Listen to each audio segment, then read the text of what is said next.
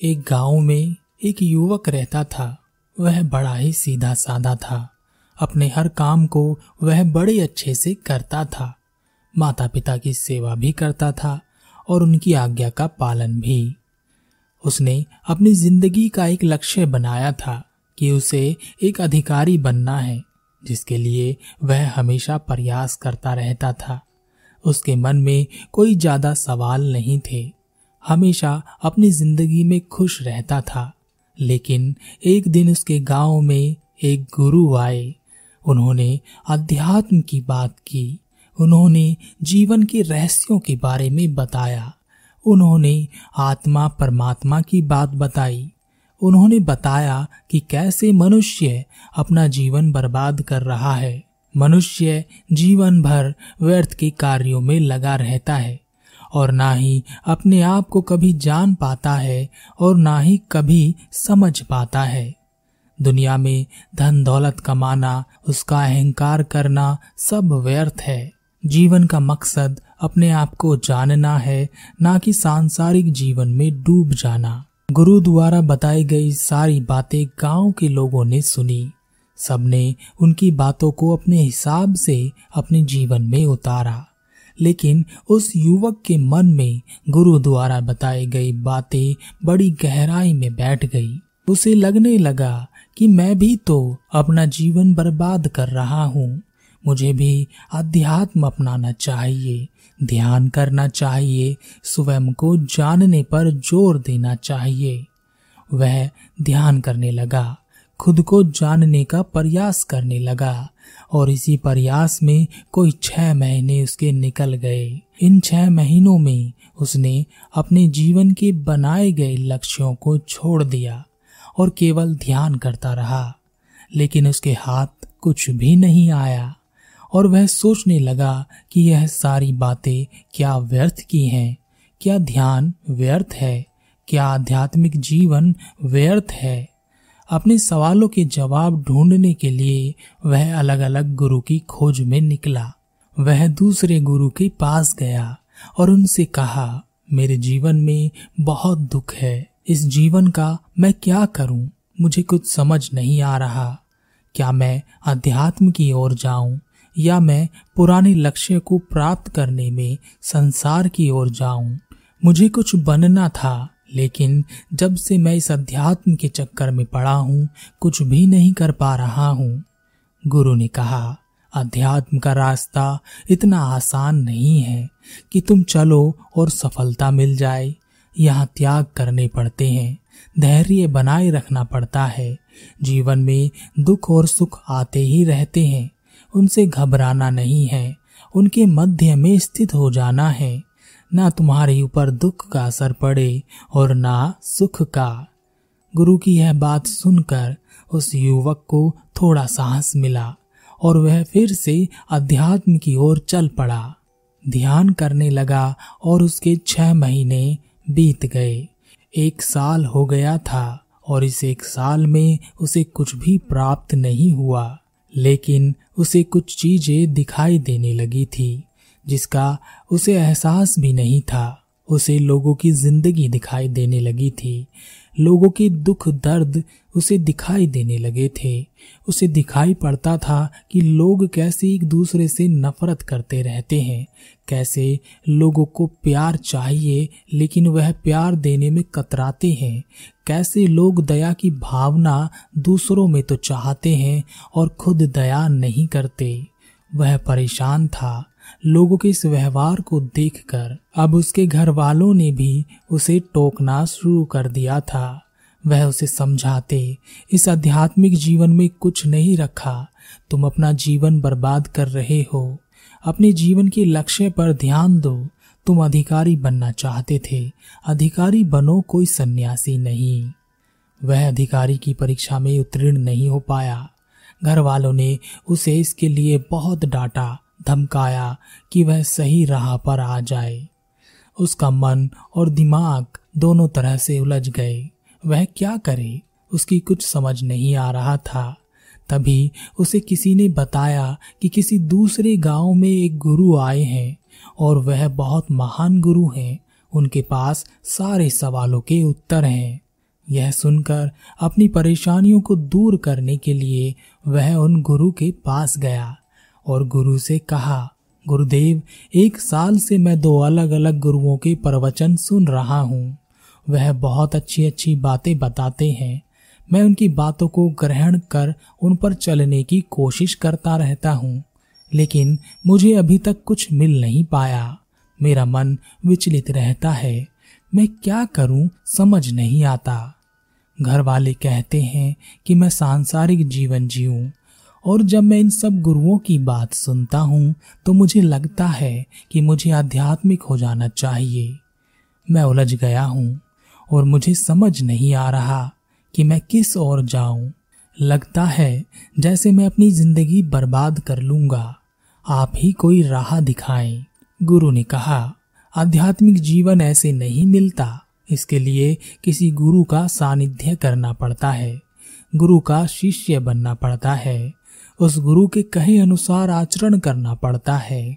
गुरु पर विश्वास करना पड़ता है, साधना करनी पड़ती है और धैर्य रखना पड़ता है। उसके बाद कहीं जाकर तुम आध्यात्मिक जीवन की ओर पहला पग बढ़ाते हो। गुरु से यह बात सुनकर उस युवक ने निश्चय किया कि वह आध्यात्मिक जीवन की ओर ही जाएगा और स्वयं को जानकर रहेगा, इसलिए उस गुरु का शिष्य बन गया। घर वालों ने उसे बहुत रोका, समझाया, पर वह नहीं माना। और गुरु का शिष्य बनकर गुरु के साथ रहने लगा। वह गुरु की हर बात सुनता, उसे गुरु की हर बात अच्छी लगती। हर बात पर वह सहमत हो जाता। वह गुरु के कहे अनुसार आचरण भी करता। ऐसे ही सब करते करते उसे एक वर्ष बीत गया। एक दिन वह एक मार्ग से कहीं जा रहा था। तो उसे रास्ते में अचानक एक अधिकारी दिखाई दिया।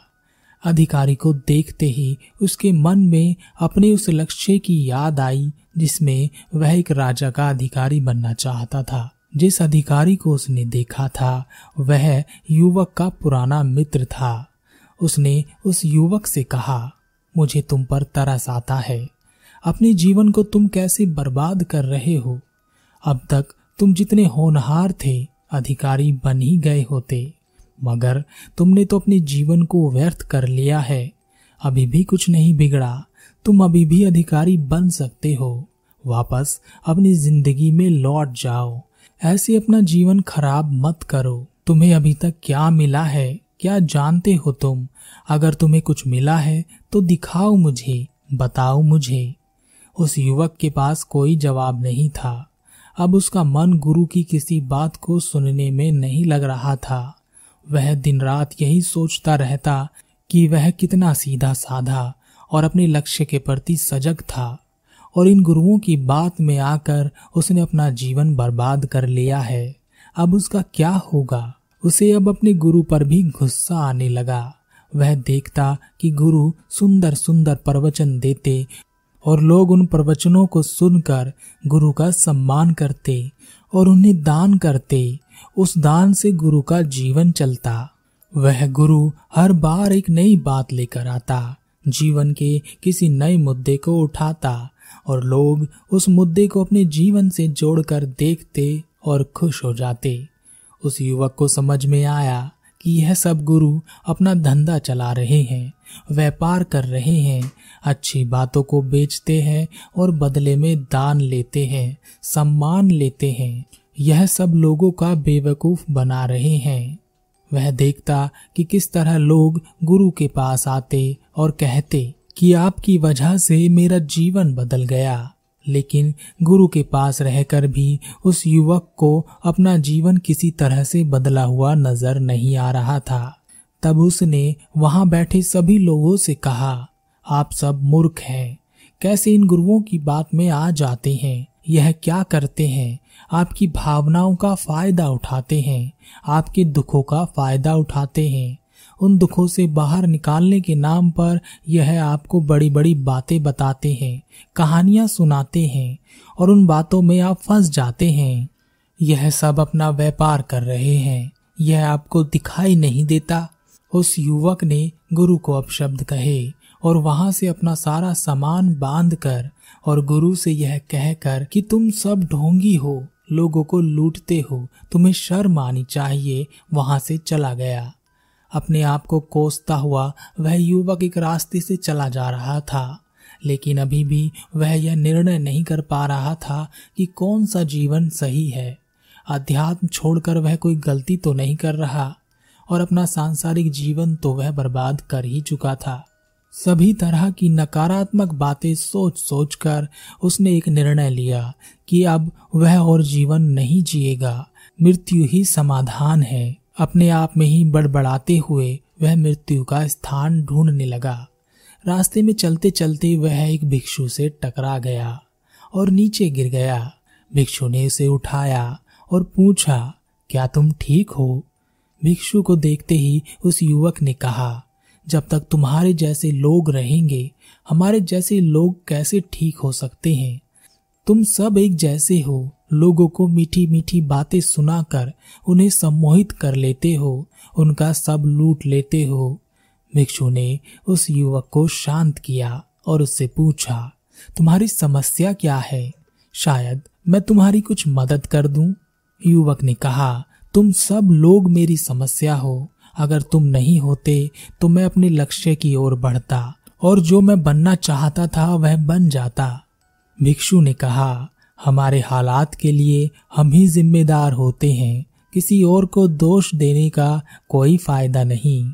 युवक ने कहा, तुम मुझे बताओ कि आध्यात्मिक जीवन अच्छा है या सांसारिक?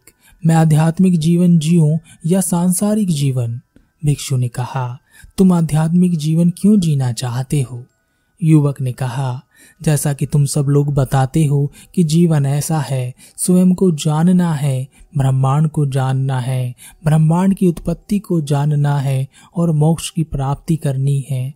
कितनी सुंदर बातें तुम बताते हो तो फिर क्यों ना कोई आध्यात्मिक जीवन जिए? भिक्षु ने कहा, अगर तुम ब्रह्मांड की उत्पत्ति को जान भी लोगे अपनी उत्पत्ति को जान भी लोगे, लोगों के मन को पढ़ना सीख भी लोगे, कोई चमत्कार करना भी सीख लोगे तो इससे तुम्हारे जीवन में क्या बदलेगा? युवक ने कहा तो फिर आध्यात्मिक जीवन जीने का फ़ायदा क्या है? भिक्षु ने कहा अध्यात्म कुछ और नहीं है, यह केवल जीवन को जीने का एक तरीका है। यहाँ पर हम अपने बारे में जानते हैं, जीवन के बारे में जानते हैं। और उस तरीके को सांसारिक लोगों को बताते हैं, ताकि वह अपने जीवन में गलतियों से दूर रहे और अंधे होकर अपना जीवन ना जिए, युवक ने कहा। तो क्या आध्यात्मिक जीवन सांसारिक जीवन से अच्छा है? भिक्षु ने कहा, कौन सा जीवन अच्छा है? यह तो उस जीवन को जीने वाले पर निर्भर करता है। अगर कोई व्यक्ति बुरा है और उसमें समझ नहीं है तो उसके लिए आध्यात्मिक जीवन भी बुरा है। और अगर कोई व्यक्ति अच्छा है, उसके भीतर समझ है तो उसके लिए सांसारिक जीवन भी अच्छा है। युवक ने कहा, और यह समझ कहाँ से उत्पन्न होती है?